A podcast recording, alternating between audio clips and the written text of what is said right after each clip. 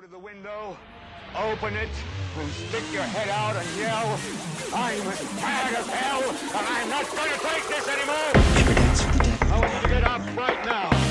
Get up, go to your windows, open them, and stick your head out and Gentlemen, yell, we can't fight in here. This is the war room. I'm not going to take this!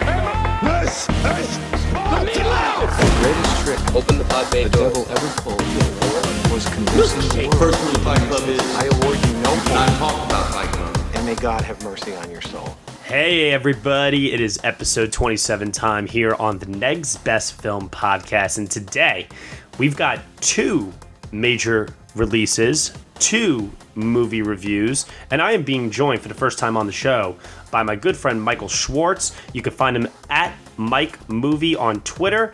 He is pretty knowledgeable about film, about the Oscars, all the things that I love to talk about every now and again. Mike, how's it going, man? It's great. Thanks for having me. Awesome, awesome. I'm really glad to have you here on the show today. I'm glad to have you to review, discuss two very different types of films War Dogs and Kubo and the Two Strings. This is going to be a fun one for sure. But before we dive into those two films here, uh, what have you been catching up on in the past week or so? Anything on television? Anything else besides those two films that you saw in the theater? Yeah, this was actually a pretty big week for me, film going wise. I got to catch up with Indignation, which I was really looking forward to seeing. Yeah, like tell me about that. It, how is that movie? You know what? I walked in with pretty high expectations, just knowing what I heard from reviews and the film synopsis. It seemed like something that might be up my alley in terms of interests and the period that it was setting and, the performances. And you, it was just really fantastic. It's a very different movie for the summer. It almost feels like something that you would see come around in September or October towards the Oscar season. Mm-hmm. And I didn't know much about the Philip Roth novel. It was adapted from going in, so it felt all fresh to me. And it was just this really nice experience to just sit there in a movie theater in the summer and be able to see this movie about what felt like real people dealing with real problems. These are fully written characters. And it was just re- really refreshing. Honestly, it's the best film I've seen so far this year. So let, us back up for a minute on this, for because I saw the trailer for this movie and I wasn't necessarily overwhelmed by it. I didn't think that it had the necessary hook, I guess you could say, for me. So, what is it about this film that sucks you in? Is it the performances? Is it the uh, writing of the characters? It just feels very natural. Is it paced well? Like, well, what is it about this film that has you labeling it as the best of the year so far? I think this might just be me specifically speaking, but I don't know, maybe other people felt it too. I felt that the main character, played by Logan Lerman, his name is Marcus. I just found his story very compelling and even relatable at times. And even though a lot of it is sort of far off from my own personal experience in college, it's there's a connection there that I just felt was very deep and meaningful and it has a lot of scenes that feel like they're taken straight out of a stage play. You have these long takes. There's the scene that he has with Tracy Letts from Who's Afraid of Virginia Woolf, and he also wrote August Osage County. He plays the dean of the school that Logan Lerman is attending. And the scene goes on for about 15 20 minutes, and it's this really intelligent discussion that they have back and forth where Tracy Letts' character is set up to be the antagonist in the film. Mm-hmm but you see that all these points that he's making are sort of right, and Logan Lerman's character is a little full of himself, and you're supposed to be siding with him, but as they're having this discussion, you start to think, wait a second, maybe it's not as I thought before. And it's a really compelling scene, and everything that goes on from there on, which is like the second half of the movie, really is just gripping and different from what we've been seeing in the theater lately. It was just very unique, and I appreciated everything it was doing. That's really, really cool. You know, I got to say that Logan Lerman is an actor who you may not have noticed him pre the perks of being a wallflower, but I mean, he had quite the impressive resume and still does going on into his career here. I mean, you figure he was uh, one of Mel Gibson's sons in The Patriot, he was in The Butterfly Effect, he was in 310 to Yuma. Uh, Percy Jackson, we, we like to forget about that movie from time to time, but he was in Percy Jackson all of a sudden, boom, he comes out down, perks of being a wallflower, really gets on everybody's radar at that point. He's got a role in Noah. Fury was a film that I know that really also helped to elevate him. Yeah. And now with this film, he's a leading man for, I believe, what is now kind of the first time in his career. I mean, you didn't really get that so much with uh, Fury and Perks of being a wallflower, only because I felt like with Perks, um, the other two actors in the film, Ezra Miller and um, uh, Hermione Emma Watson. Yep, thank you. Exactly. I, I, I always call her Hermione, and everybody's like, "Oh yeah, Emma Watson, right?" Yeah, but well, you got to fix that before Beauty and the Beast, or else she's going to be Belle after that. Yeah, exactly. Uh, but he really, I've heard, solidifies himself here as a force to definitely be reckoned with. And the guy is only 24 years old. So he's definitely got a lot more promising things ahead of him, and that's for sure. It's a very, very impressive performance. He holds the movie even when he's against these great stage actors, like I mentioned Tracy Letts, but he also gets to work with Danny Burstein and Linda Emond, who were together in Cabaret a few years ago, and they were outstanding in that production at Studio 54 in New York. Also, uh, Sarah Gadon, who is the Canadian actress, she did the film Enemy, the uh, Dennis Villeneuve. I can never pronounce his name. Del- Denis Villeneuve. Okay, well, I'm gonna have to learn to do that by the time Arrival opens this fall. but uh, she was in that film Enemy that he did with Jake Gyllenhaal, Yep. and uh, she's really very good in this. She has a very bleak role, and I want to just give a warning that the film itself, as great as it is, is not an easy watch. It's actually quite dark and bleak and depressing. Wow. Okay. But her character adds another layer to it that uh, doesn't doesn't seem like the film is going in the direction it eventually does when her character shows up. Well, you know what? I'm going to take your word for it. I'm going to seek this one out myself. And this is a topic that you and I are going to be talking about a lot more in the weeks to come. More on that in a bit. But can you tell me what Oscar prospects are there for this film right now, if any? You know what? In a perfect world, I would say it lands Best Picture, Best Actor, Best Supporting Actor for Tracy Letts, Best Supporting Actress for Linda Emond. But knowing the type of release it has and the studio that it's coming from, I believe it's from Lionsgate or Summit, uh, or they share company Roadside, something like that. Anyway, just the type of small summer release this is before the big Oscar season, I don't know that it's going to have much of a campaign later on in the year. I love to think that it does, but just being realistic, I don't think it lands up with anything. But we'll see. I'm going to champion it throughout the year, so you never know. All right, then. Cool. Uh, unfortunately for myself, I did not have a chance to catch up on literally anything this week. No movies, uh, other than the two that we are reviewing here. Nothing on television. Um, I had a pretty, uh, pre- pretty rough week, I guess you could say. Where there was a uh, there was a tragedy in the family, and uh, they pretty much occupied up all my time this week. So I don't have anything to necessarily report on for this, but let's segue over. Let's move over to our first review of the podcast. This film is Todd Phillips' latest after completing the Hangover trilogy, starring Miles Teller and Jonah Hill. This here is War Dogs. Hello? Hey, Hey, babe. did I wake you? No, I'm just at the hotel. We're about to have some breakfast. Listen, I get why you're doing this. It's just the lying that kills me.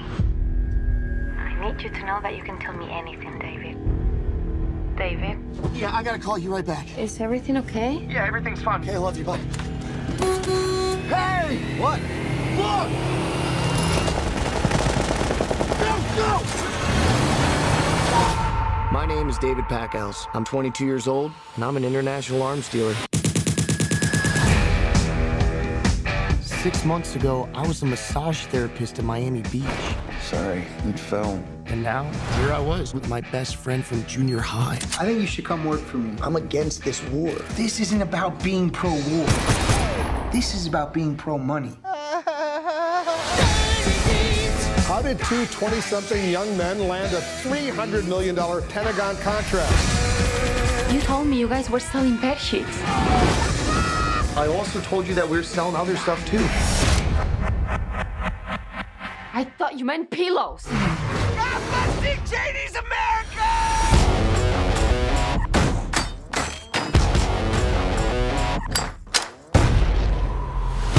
Hundred million rounds of AK-47 ammo. You can fill the whole order. I'm barred from doing any business with the U.S. government. I'm on a watch list. You're on a terrorist watch list? Do you work for Homeland Security? Relax, bro.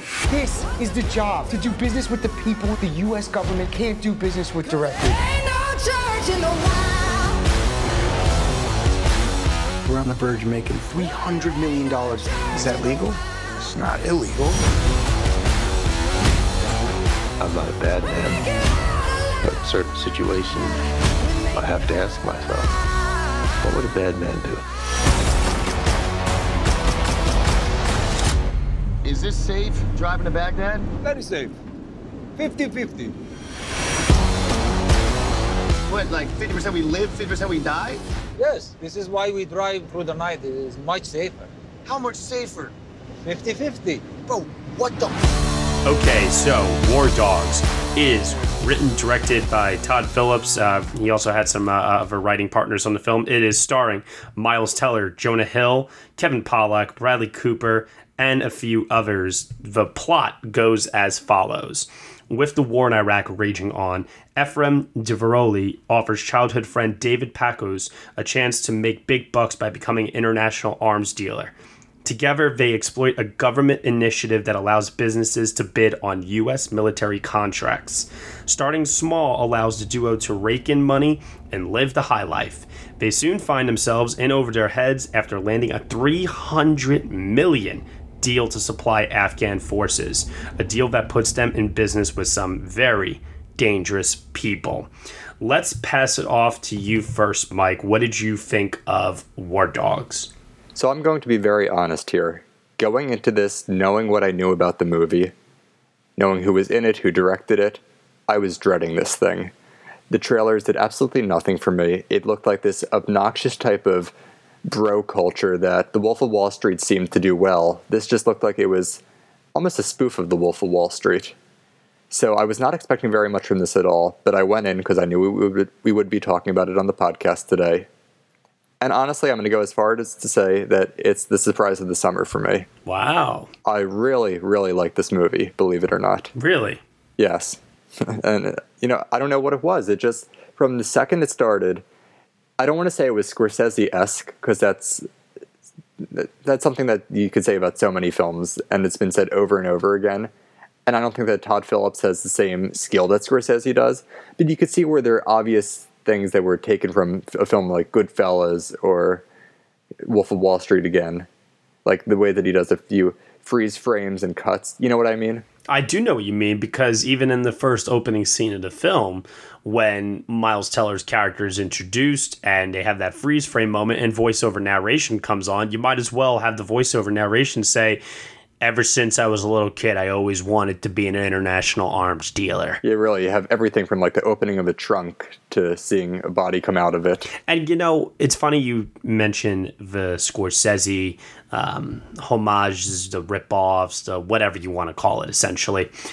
I think David O. Russell in American Hustle did Scorsese better than Todd Phillips does in this film. Absolutely. And I'm not saying this is a great film by any means. It's just that it's the end of August and you're not expecting much from these releases from the studios.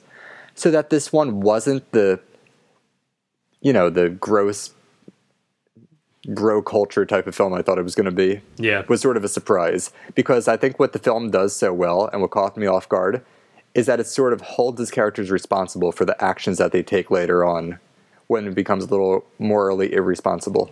You know what film this actually reminded me of more so than even uh, Goodfellas or Wolf of Wall Street, actually? What's that? Did you ever see Michael Bay's film Pain and Gain? I didn't, but I did see people on Twitter comparing it to that. It's very, very much like that in terms of aesthetically, like how it's shot, the uh, the situation of you know people weighing over their heads, all in pursuit of the American dream, aka money, and how it all just comes crumbling down on them because they're a bunch of two idiots. Well, the film, to be fair, tries to make Jonah Hill out to be the idiot, Miles Teller out to be more so the righteous one of the two. And I'm not necessarily sure if I kind of like that, but I guess it creates drama and friction between the two characters as a result. With that said, though, some positives on my end. I think this is Jonah Hill's best performance he's ever given, as far as a mixture of comedy, drama, and overall just creating a character. I, I love him in Wolf of Wall Street. Don't get me wrong, but I think that there is a lot going on underneath the surface with this character of Ephraim here that he gives actually quite a bit of depth to. It's never necessarily hinted at through the dialogue, but you could tell in his mannerisms and how he carries himself psychologically. You know he has thought this character through. Yeah, I thought he was really very good. I wouldn't call it his best performance. I'd still put Moneyball and The Wolf of Wall Street above this. But it was definitely a different performance than I was expecting going in. Like I said, that trailer did not do much to sell me at 1st Mhm. So I was just thinking it was going to be more in the vein of his Seth Rogen days, like almost a Superbad type of performance, like that type of obnoxiousness. But that's how the film was marketed, though. I mean, they marketed it as this comedy, and you And it's not realize it's not. No, it's totally not. It's a drama with comedy laced in. I'm not so sure if I dug it like that, honestly, though. I, I don't think that worked for me. What it started to remind me of as I was watching it, I know I've made the Scorsese comparison before, but definitely a lot of Wolf of Wall Street, but I was thinking that movie crossed with Charlie Wilson's War. Okay, I'm kind of following you in terms of plot, but in terms of like tone and dialogue, I'm not getting that comparison. Well, you know what? There was one scene that really made me think that, and this isn't a spoiler, but there's a scene where a window shatters. Uh, yes, yes, and that's one of my favorite Philip Seymour Hoffman scenes of all time from Charlie Wilson's War. That scene is just fantastic. So you have this whole thing with like uh, the Middle East and American conflict, and then this, you have a window shattering. And I'm thinking, you know what? There are a lot of small parallels, not in terms of style, but just plot to Charlie Wilson's War here. Yeah, I, I, I definitely catch what you're saying with that now more so than anything. And then there's also a touch of The Big Short. Uh, yeah, I guess so. In terms of the commentary of, uh, you know, what's going on in terms of behind the scenes and things that we don't necessarily see, and how you figure, like, you know, and whenever you like look at somebody and you say, "Oh, the gears are turning behind, you know, his head there." In this movie, they really do kind of zoom in on the gears turning behind the scenes and how it's making um, the war its own business for people like Miles Teller and Jonah Hill here to profit from. And you realize that war isn't something that's necessarily uh, born out of conflict. I mean, there's always going to be conflict, but it's something that the economy and a lot of these businesses thrive on. They need there to be a war to create all these jobs, to create all these products that ultimately get sold for money.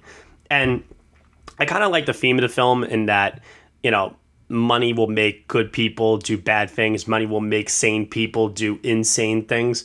Uh, my only gripe about that is that it's a tired old cliche that I've heard before. It's nothing necessarily new. Right.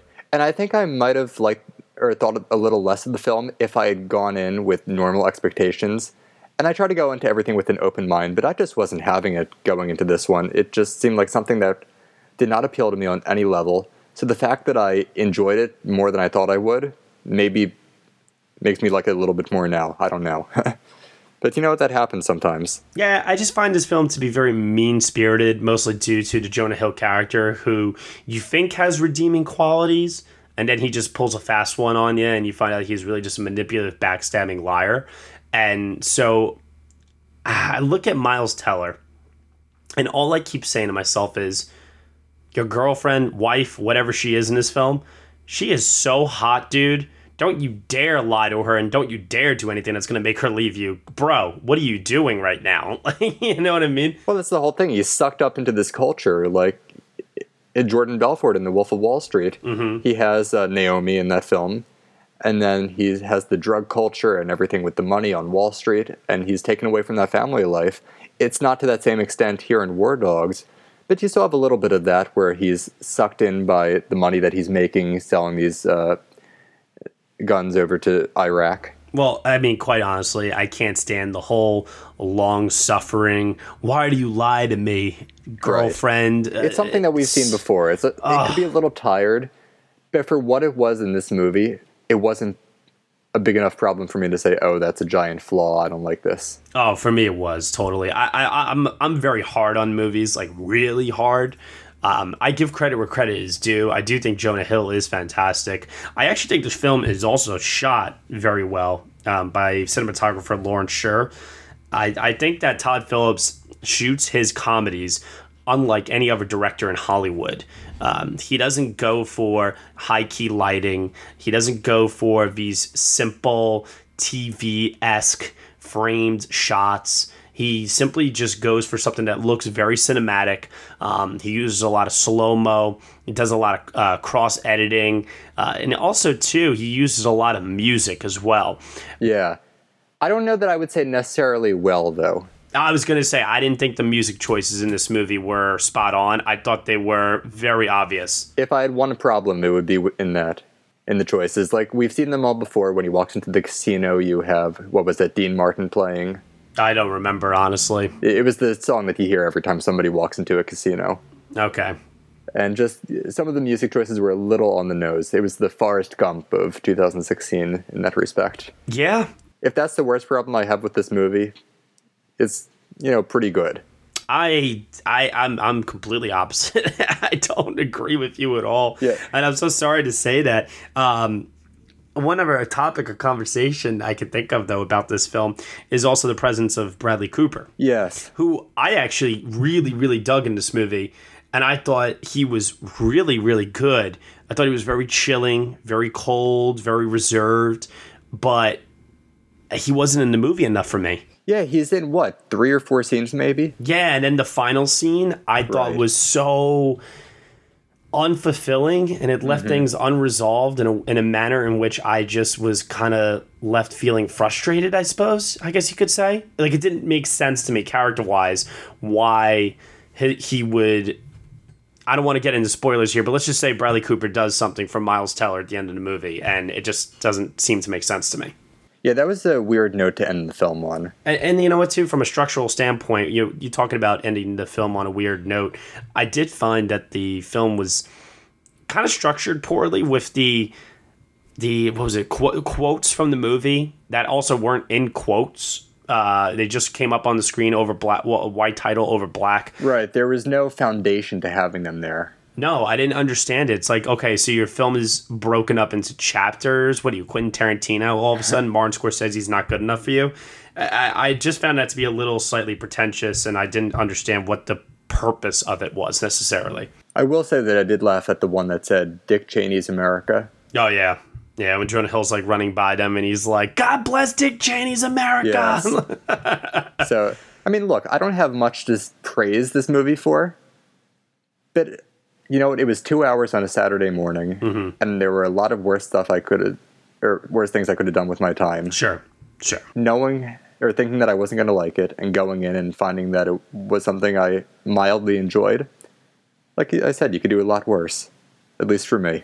Well, let's then uh, toss it up to any final thoughts that you may have on the film that maybe we didn't touch upon, and then what grade would you give War Dogs? Yeah, I'd just say give it a chance, even if it seems like something you might not like or it's not up your alley.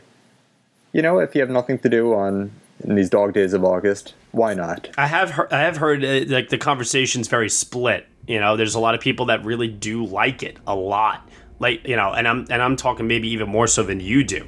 So I I'm with you on that in the sense that I think people should give it a chance, and you might fall on one end of the spectrum. Right. I know it it was at 59 or 60 on Rotten Tomatoes last I checked. So it's right in the middle there. Mm-hmm. So as for a grade, I'd give it B, B plus maybe. Okay, that's fair. That's fair. I am going a lot lower than that. I Yes, uh, think that the film is not necessarily a good drama, nor is it a good comedy, even. I didn't think that the laughs were actually that good. In fact, the only thing that made me laugh in the movie was Jonah Hill's laugh, which I found to be hysterical. And he, because he what, he laughs maybe five times in the movie. And every time that he does it, it just uh, it got a huge reaction from the audience I saw the film with but that's a joke that runs its course throughout the course of the movie. With that said, I don't, I don't, I, I, I don't really recommend uh, War Dogs. I really don't. I think that there might be some stuff in there that's worth exploring, but when when you realize that most of the events that are in the film were heavily dramatized, when you realize that the tone of the movie is just all over the place. Todd Phillips doesn't. I don't feel like he understood what kind of a movie he actually wanted to make here. And even if he did, I think that the marketing for the film really, really did hurt it. Now, I'm judging the film based on its own here, but maybe when you say you went in with very low expectations, I might have gone in with higher expectations, especially considering before the film was uh, released and there was some reviews popping up. Yeah, you sent me, I think, what was it, one review or so where they compared it to Goodfellas? Yeah, it was interesting because a few weeks ago I was hearing terrible things about this from, uh, I guess, trade critics who had seen it. Mm-hmm. And this was like scattered on Twitter before the embargo broke. And then I think it was Tuesday or Wednesday that we started to see reviews come from Variety and the Hollywood Reporter. Mm-hmm. And the first I saw was from Variety, and they gave it a glowing review. I was like, whoa, what's that? I might have to actually check this out now. That, my friend, is one person's opinion. That's what that is Yes, right there. So- Absolutely. Well, you know what? You got to go check it out for yourself sometimes. And this one is right in the middle in terms of that critical divide. I do give Todd Phillips credit for trying to break away from raunchy comedies like The Hangover. Yes. Uh, even even Due Date, I thought was you know more Oh raunchy God, I forgot about that one. Yeah, like that was smack dab in the middle of uh, his his Hangover film. So I'm glad that he's moved on to different material at this point. Like I said, though, I just don't think that the film works for me. With that said, on a scale of oh boy, here we go. On a scale of five stars, I give it one star. Uh, I, I, I I know that it sounds like I've got a lot of positive things to say about the film. Don't get me wrong, but it really, really does leave a sour taste in my mouth that I can't seem to quite wash off. And so, sorry, Todd Phillips, Jonah Hill, Miles Teller, Cooper, company, War Dogs. Don't like it, man. Just can't do it. With that said, we got a second film to talk about now. And I think you like this one better. Oh, yes, I do. This second film here is from Laika. Laika? How do you say the Yeah, studio? name? Laika. Like a good film. Uh, Yes. Laika has made another one here, in my opinion, with Kubo and the two strings. Let's check out that trailer, shall we? Can you hear me, Kubo? Your village is burned to the ground. Your enemies aren't far behind. We need to go now.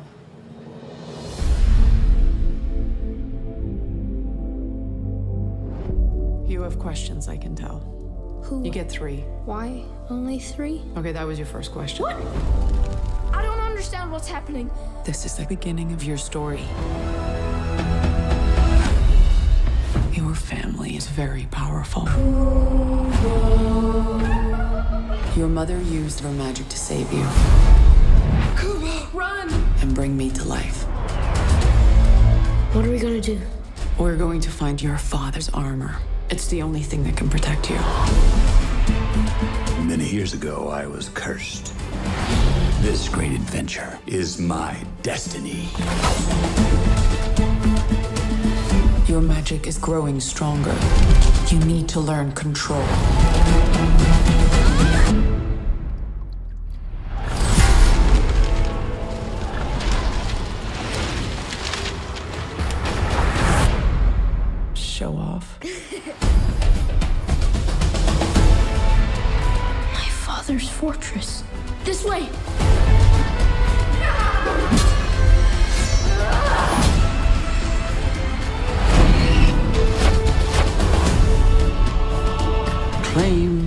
Your birthright, Kubo. Give this story a happy ending.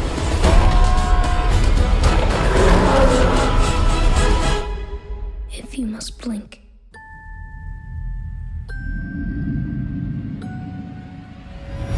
Do it now.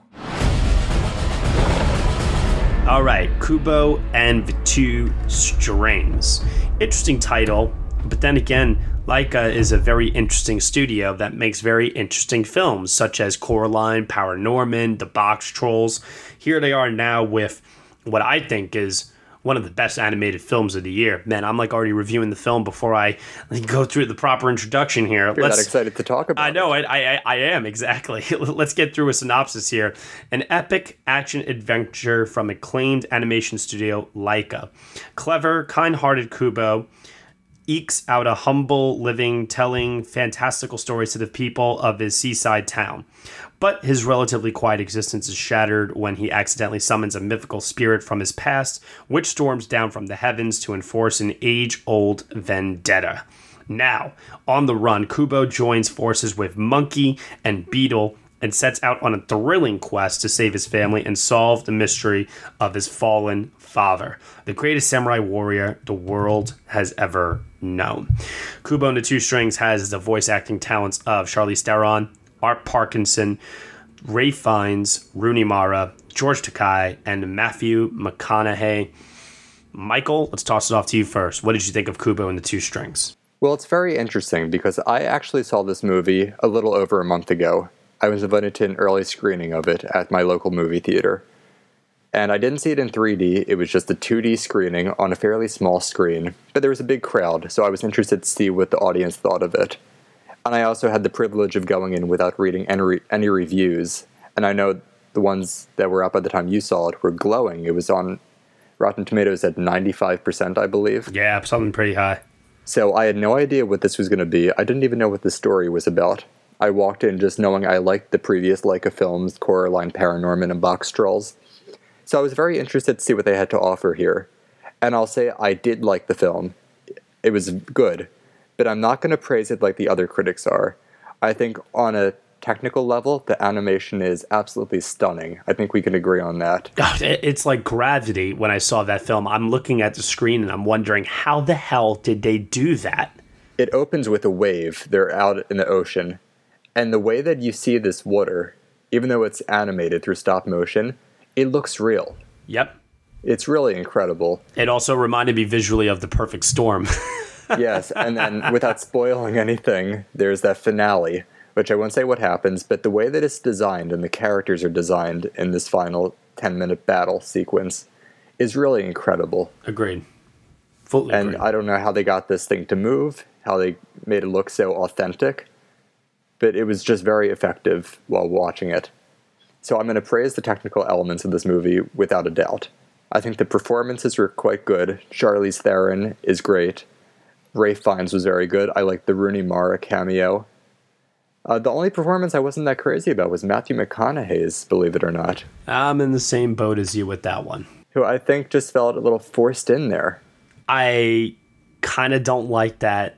Even in an animated performance, he still finds a way to put his McConaugheyisms into his performance. Yeah, and I like Matthew McConaughey very, very much. Don't Same. get me wrong. I just don't think that he is necessarily suited for this story. Right. I think he got cast based on obviously the name recognition aspect. I don't think that he was necessarily the best person to play this role. Right. So technical element and performances, they're all good. Now the story is where I got lost a little bit, and I'm not going to say I disliked it because I did. I just felt that it stalled out a little bit halfway through. And I don't want to say I was bored because I wasn't. I enjoyed looking at this movie, but I didn't get to connect with it on an emotional level that I think a lot of other people are and that sort of bothers me because I want to be able to see it the way everybody else is. That just something about it didn't click the way that it should have. I see what you mean by that because this is a very unconventional narrative. Absolutely. There is a lot of things that happen in the film at a deliberate pace for an animated movie that as I'm watching it, I'm saying to myself, who's this made for? Kids or adults? I, I can't really tell. Right. It's very dark for children. Because even as I'm watching it, I'm saying to myself, man, even Pixar, their films are catered a lot towards adults, and yet they move with much higher degree of pace than this film seems to be moving at. I mean, there are times where I was watching this, and I agree with you. There is that low point where I knew the story was moving, and I got that sense, but it was taking its time. And that's not something that you see every day. There's a journey that the characters go on in the film. And it, it starts off fine, but then after it starts going for a while, it feels like it's just running in circles for a little bit. Yeah, I, I totally agree with you. mean, I, I, I get you. I totally hear you on that because you realize that when you when you actually pull pull it back and you look at the story and you see exactly what the story is, you kind of understand that the story is very simple. Right. It's not a heavily complex story with many different side characters. Even there's a small cast of characters in this film, so it's not like the hero is going on this epic journey where he's uh, touching base with all these different characters along the way. He's got his companions, he's got his villains, and that's really it. So it's very very odd how much the film decides to scale back and really take its time to let the emotion of the film really wash over you and let it really sink in. Because there is a lot of emotion and a lot of heart packed into Especially this in the finale. oh like, oh yeah. Absolutely. That's where the film really worked for me. After stalling for a little bit in the middle, when you get to that final battle sequence towards the end, which, like I said, on a technical level, is just jaw dropping, there's also an emotional aspect that comes into play there that I found very moving and redeemed some of the quibbles I had with the film. No, it was funny because as I'm watching this and I'm looking at like the design of this movie, like what you said before, it is just jaw droppingly stunning. I mean, wow. You know, when I'm looking at the animation, a stop motion animation always manages to make my jaw hit the floor and just wonder and an amazement. With this film, I'm looking at it and I'm saying to myself, man, we've got comparisons here to Akira Kurosawa. We've got Kung Fu Panda um, visual type. You know, I'm looking at this film and all I'm thinking of is, man, this is literally Kung Fu Panda in many, many different ways, but yet they have it easier because they're doing it all through the computer. I feel like I feel like stop motion is so freaking difficult. Yeah, you really have to be dedicated to do it. Not that I've done it myself, but I just every time you see it, it's like, wow, that must take a lot of skill and craft and patience to pull it off. And if you look online, there's a couple of videos on YouTube that are floating around that actually dive deep into the making of the film, and you see uh, through time lapse the animators moving the puppets and getting the shot that they want to get, and how they also utilize stuff like green screen, um, how they move the camera. It's it's truly, truly, truly such a lost art. I feel like. I mean, you don't see stop motion that much nowadays, and Laika has really come along and really rejuvenated it over the last couple of years. I feel like to the point where I really, really, really want to see more of this style of animation. I, I, I, I absolutely love it, and I don't know if that necessarily caters back to my childhood and loving the Nightmare Before Christmas, maybe you know, but I really, truly am in just complete awe and I bow down to all of the animators and the storytellers that worked on this film. And tying it back for a minute here, because I said storytellers, Kubo himself is a storyteller. And this film is a lot about the art of storytelling. Now, it's interesting that you and I kind of have some quibbles with the storytelling of this film. Right. Which I which I I wonder to myself, am I in the wrong here, objectively speaking, in looking at it that way? Am I, you know, am I am I, am I missing something here? You know, because it's so like unconventional, as we said before, that maybe we just weren't prepared for it, and possibly it could be rewarded with a second viewing. Well, I don't think we're in the wrong because I have heard a number of critics who have also praised the technical elements and the performances go on to say that the story was definitely the weakest aspect of it for them. So we're not alone here. I know a lot of people have said that too. Okay, that's fair. I, I, I definitely think that what they pull off in this movie, as far as, for example, Kubo's got the guitar, right? And it's got three strings. So everybody's wondering, well, why the hell is it called Kubo and the two strings? Well, by the end of the film, you do find out. Mm-hmm. And you do definitely understand very much so why it is called that. Um, the beat life you know the samurai slash beetle and the talking living monkey that used to be a charm in his pocket that he would uh, talk to in, in the evening. I mean all that stuff the hokey pokey magic and everything it's a it's a stretch you know but you're dealing with something that has to do with a lot of uh, uh, folklore here and uh, also dealing with japanese culture um, so there's a lot of liberties that the storytellers can take with the story here. So you, you kind of, I guess, forgive the film for that and being a little wacky as a result. And what really does connect you to the film ultimately is Kubo's connection to not just his mother, but the rest of his family as well.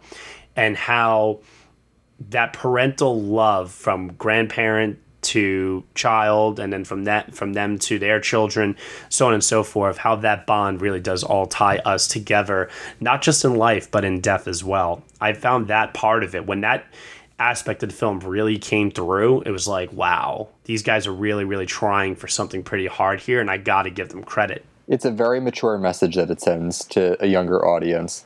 And I think it's good that they would ask questions at the end or be able to connect to something that they never have before. hmm do you think that kids will understand it though I don't think very young kids will understand it, but I'd say anyone nine and up would be able to connect pretty well, don't you? Yeah, I, I definitely think nine for sure. Uh, this is not Finding Dory. This is not. no, no. Yeah, this is not a Kung Fu Panda. This is this is like Zootopia level of thematic, uh, you know, topics that could just go right over a child's head. And even then, I think Zootopia is much better for younger audiences. Right, you still have the sloths in, in Zootopia to entertain the kids. Yeah, exactly, exactly. There's no sloth here. As much as Matthew McConaughey is jokey in his character, that's not the same type of humor that Disney had in Zootopia. which I found to be very flat. I didn't find there to be a single laugh in this movie. Really, I, I did not get a single moment where I was like, "Ah, ha, ha, that's that's hysterical." Yeah, and then when it was obviously trying to go for that, it just didn't fly that well. No. So while I do think that this is a very strong contender uh, to be nominated for Best Animated Feature at the end of the year, because it definitely has its champions out there, I don't think this is a film for the win by any means. I don't think it's going to win, but I think it definitely will be nominated on technical aspect alone. Yeah, I, I mean, if you're going to see the film, you got to see it for its technical aspects. It, it is truly a marvel. It really, really is, and it, like it's one of those things that when you go to theater, I saw it in 3D. Oh, I was going to ask about that. How was it? It was okay. You know, I, I don't see many 3D movies nowadays that really make me go, wow, oh my gosh, that was incredible. I don't really get that feeling anymore. I used to, I feel like, but those kind of 3D films are now few and far in between because I think the technology now is starting to get like a little slightly.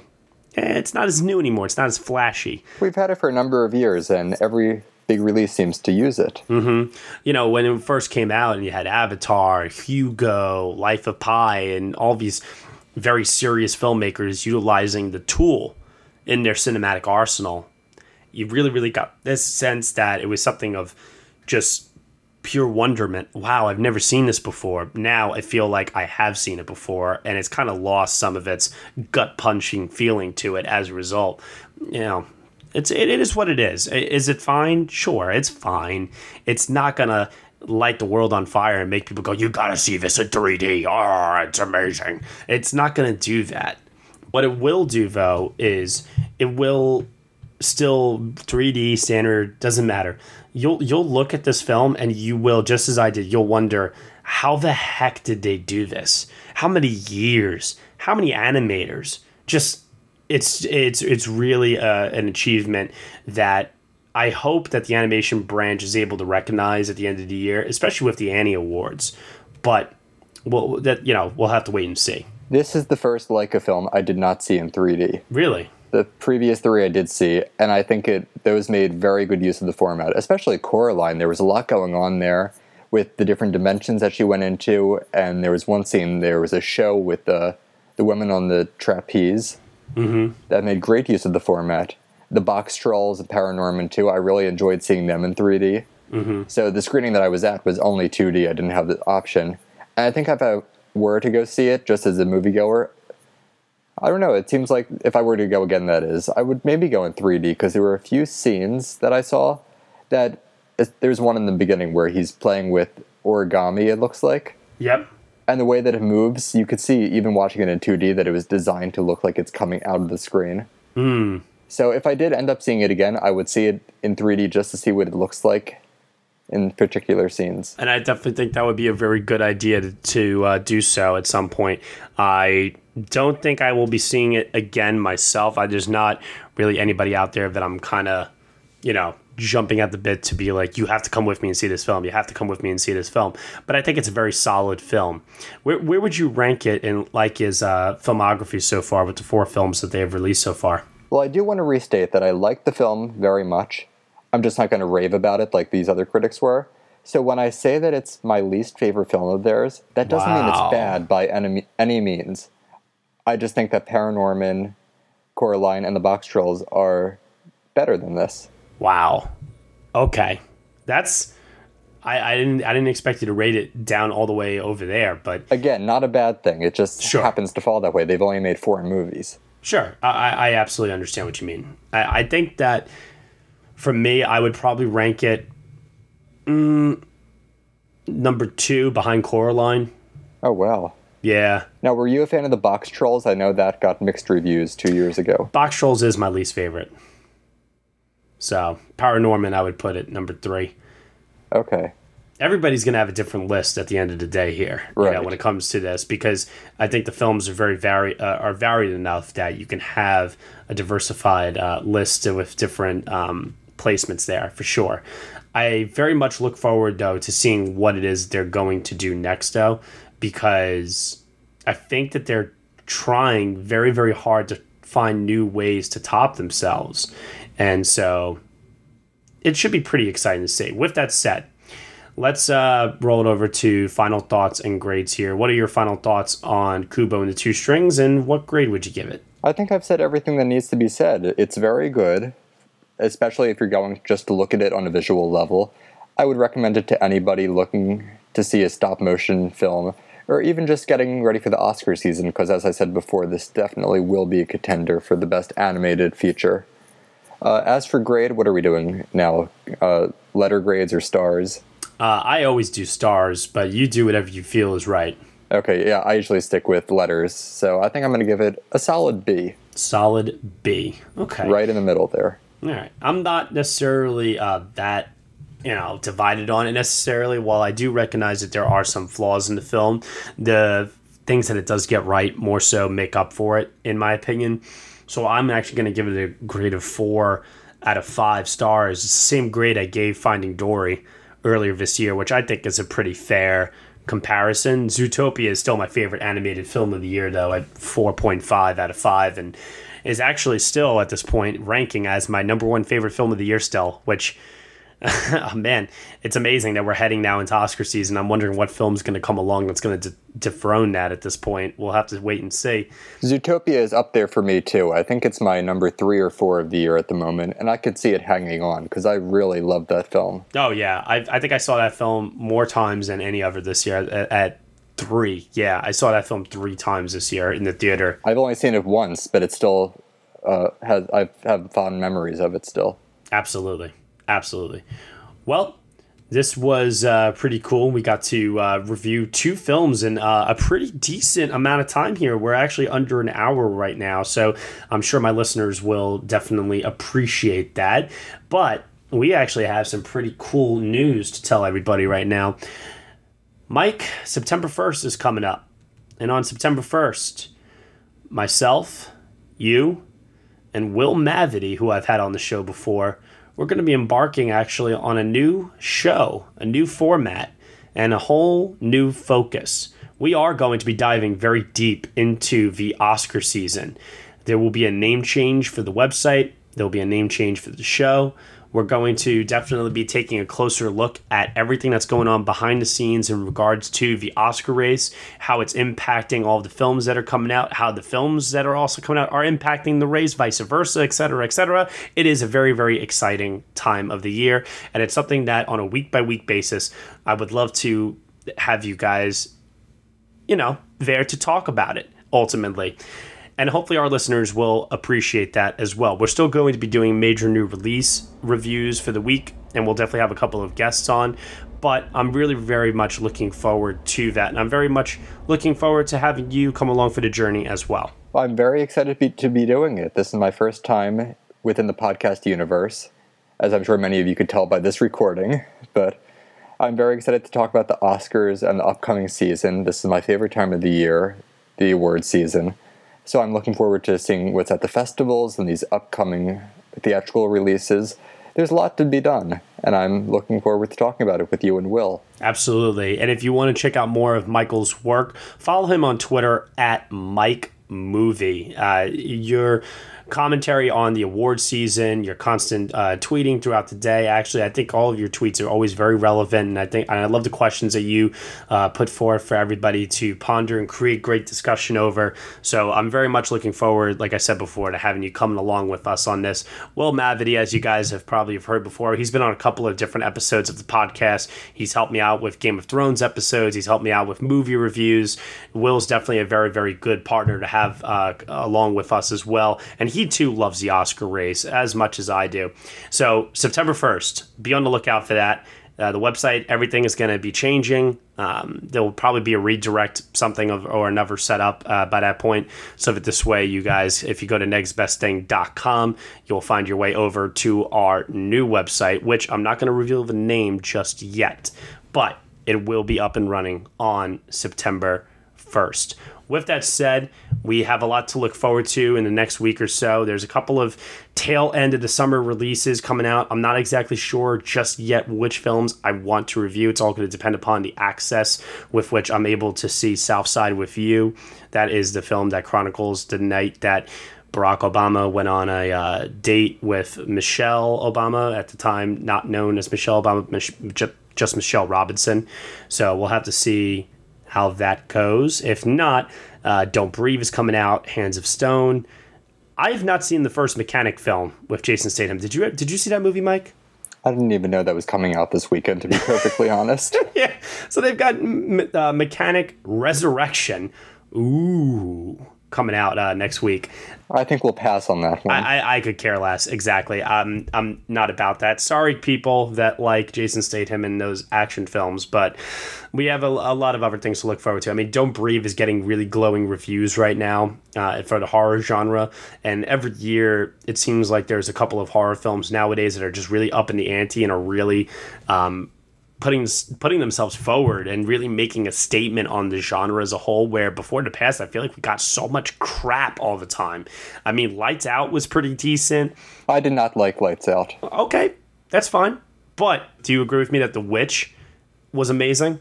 I thought The Witch was good. I'm not going to call it amazing. Okay.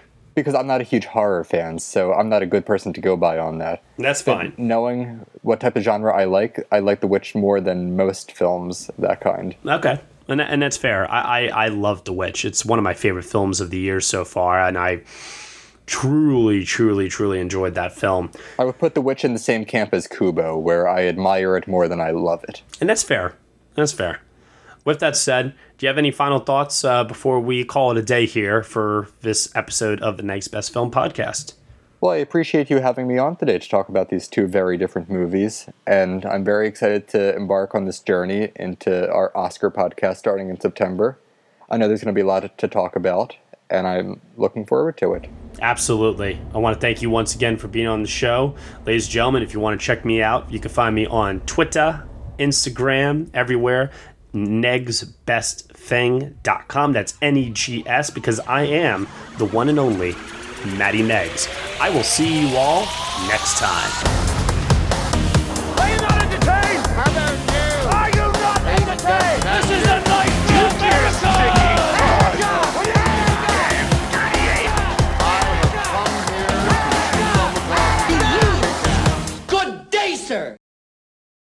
Hello, it is Ryan, and I was on a flight the other day playing one of my favorite social spin slot games on chumbacasino.com. I looked over the person sitting next to me, and you know what they were doing? They were also playing Chumba Casino. Coincidence? I think not. Everybody's loving having fun with it. Chumba Casino is home to hundreds of casino style games that you can play for free anytime, anywhere, even at 30,000 feet. So sign up now at chumbacasino.com to claim your free welcome bonus. That's chumbacasino.com and live the Chumba life. No purchase necessary. VGW. Void were prohibited by law. See terms and conditions. 18 plus.